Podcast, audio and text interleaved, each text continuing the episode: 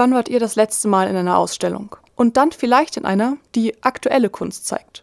So aus dem letzten Jahr. Eine Ausstellung besuchen ist momentan unmöglich. Besonders tragisch ist das für die aktiven Künstlerinnen und Künstler, die ganz real von Ausstellungen und dem Verkauf ihrer Kunst abhängig sind. Und für alle Mitarbeiterinnen und Mitarbeiter in den geschlossenen Museen. Eine von ihnen ist Eveline Weber. Sie ist wissenschaftliche Mitarbeiterin und Kuratorin im Museum Peak. Dort war am 25.10. die Eröffnung von Nearby, wie Bilder zeigen. Wenige Tage bevor alle Museen ein zweites Mal schließen mussten. Gerade im Moment kriegen wir doch immer wieder Rückmeldung, dass natürlich dann die Ausstellungsmöglichkeit fehlt und das ist ohnehin ein knappes Gut, also Ausstellungsfläche, Ausstellungsräume, Möglichkeiten von Sichtbarkeit. Erst daraus ergibt sich ja dann auch das, wovon die Künstler leben. Also Verkäufe erzielt man nun mal dadurch, dass man im Gespräch ist, dass man gesehen wird. Das brauchen Künstler einfach, um, ähm, ja, um zu leben, und das ist eine ganz prekäre Situation. Die Antwort vieler Museen ist ein erweitertes Online-Angebot. Wenn man nicht ins Museum kann, dann muss das Museum halt zu einem nach Hause. Peak hat in Voraussicht einer zweiten Welle sogar die Ausstellung unter das Thema digitale und analoge Kunst gesetzt. Wie wird im Zeitalter von Instagram und Co. mit Bildern umgegangen? Wie kann man Kunst online präsentieren? Die Ausstellung findet deshalb auch digital statt und kann von jedem, der will, weiter online besucht werden. Vor allem für junge Künstlerinnen und Künstler ist die Situation insgesamt aber trotzdem nicht leicht. Alle Studis kennen mittlerweile Online-Seminare. Das kann schon nervig genug sein. Aber online künstlerisches Arbeiten lernen? Eveline Weber kennt die Probleme der jungen Kunstschaffenden. Dranbleiben, jetzt die Hoffnung nicht verlieren. Ich glaube, wir werden zusteuern auf eine andere Normalität, auf eine neue Normalität und davor vielleicht dennoch sich nicht zurückschrecken lassen und trotzdem weitermachen. Also trotzdem sich ausprobieren, trotzdem im Atelier agieren, vielleicht ähm, trotzdem unterschiedliche Dokumentationen vornehmen. Es hilft nicht, ähm, nichts mehr zu machen. Auf der anderen Seite bieten Online-Plattformen wie Instagram aber auch große Chancen. Und dass diese vermehrt genutzt werden, ist vielleicht gar nicht so schlecht. Nicht nur für alle Künstlerinnen und Künstler und Museen, sondern auch für alle, die bis jetzt einfach keinen Zugang zu moderner Kunst hatten. Die Hemmschwelle, in ein Museum zu gehen, dort Bilder anzusehen, zu lesen und Fragen zu stellen, ist doch um einiges höher, als sich einfach online auszutauschen. Gerade in solchen Zeiten merkt man ja, wie wichtig das Netzwerk und die Community ist.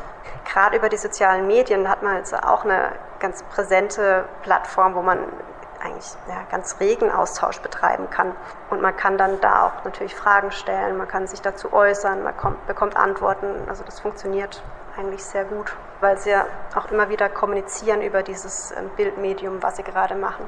Die Künstlerschaft selber, meine ich, erfährt dieses Medium, Instagram beispielsweise, immer deutlicher als Möglichkeit, sich selbst zu präsentieren, sich selbst zu vermarkten, ähm, Bilder von sich zu zeigen, ähm, eben in Kontakt mit Museen oder mit Galeristen zu kommen. Und im Bereich von Museen, klar, da werden ja im Endeffekt ganz, ganz viele unterschiedliche Dinge ausprobiert, also von äh, virtuellen Rundgängen zu virtuellen Ausstellungen, zu Instagram-Kurationen. Das ist alles ein Kind der Zeit und macht ja auch Spaß.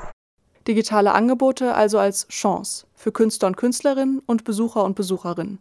Oder vielleicht sogar als langfristige Alternative zum Gang ins Museum? Das ganz bestimmt nicht, sagt Eveline Weber. Und so laufen wir zum Ende unseres Gesprächs durch die menschenleere Ausstellung. Jeder Schritt halt und wir stehen ganz analog vor der hier präsentierten Kunst. Mit einem Aufruf zum Gang ins Museum endet unser Gespräch. Sollte es denn bald wieder möglich sein? Es geht uns hier nicht darum, einfach schöne, einfarbige Bilder an die Wand zu hängen. Es ist uns wichtig, einen Raum anzubieten und immer wieder deutlich zu machen, dass ins Museum gehen, Kunstwerke im Original sehen, für den Besucher unglaublich viel bieten kann.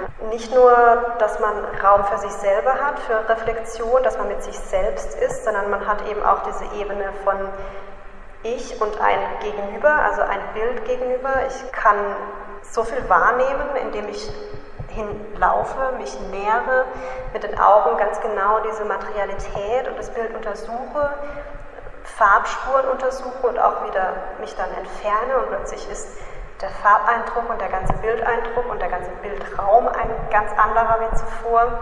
Das zu entdecken, also ein Kunstwerk im Original vor sich zu haben, das ist im Museum einfach eine ganz andere Angelegenheit, als man es jemals eben auf einem zweidimensionalen digitalen Bild bieten könnte oder anschaulich machen könnte. Also diese Erfahrung vom Original, das ist was Wertvolles und das ist wichtig. Das bietet ganz, ganz viel wertvolle Erfahrung und ganz viele wertvolle Wahrnehmungsebenen für jeden. Und das muss man immer wieder implementieren, dass, das, äh, dass man das machen muss. Man muss ins Museum gehen.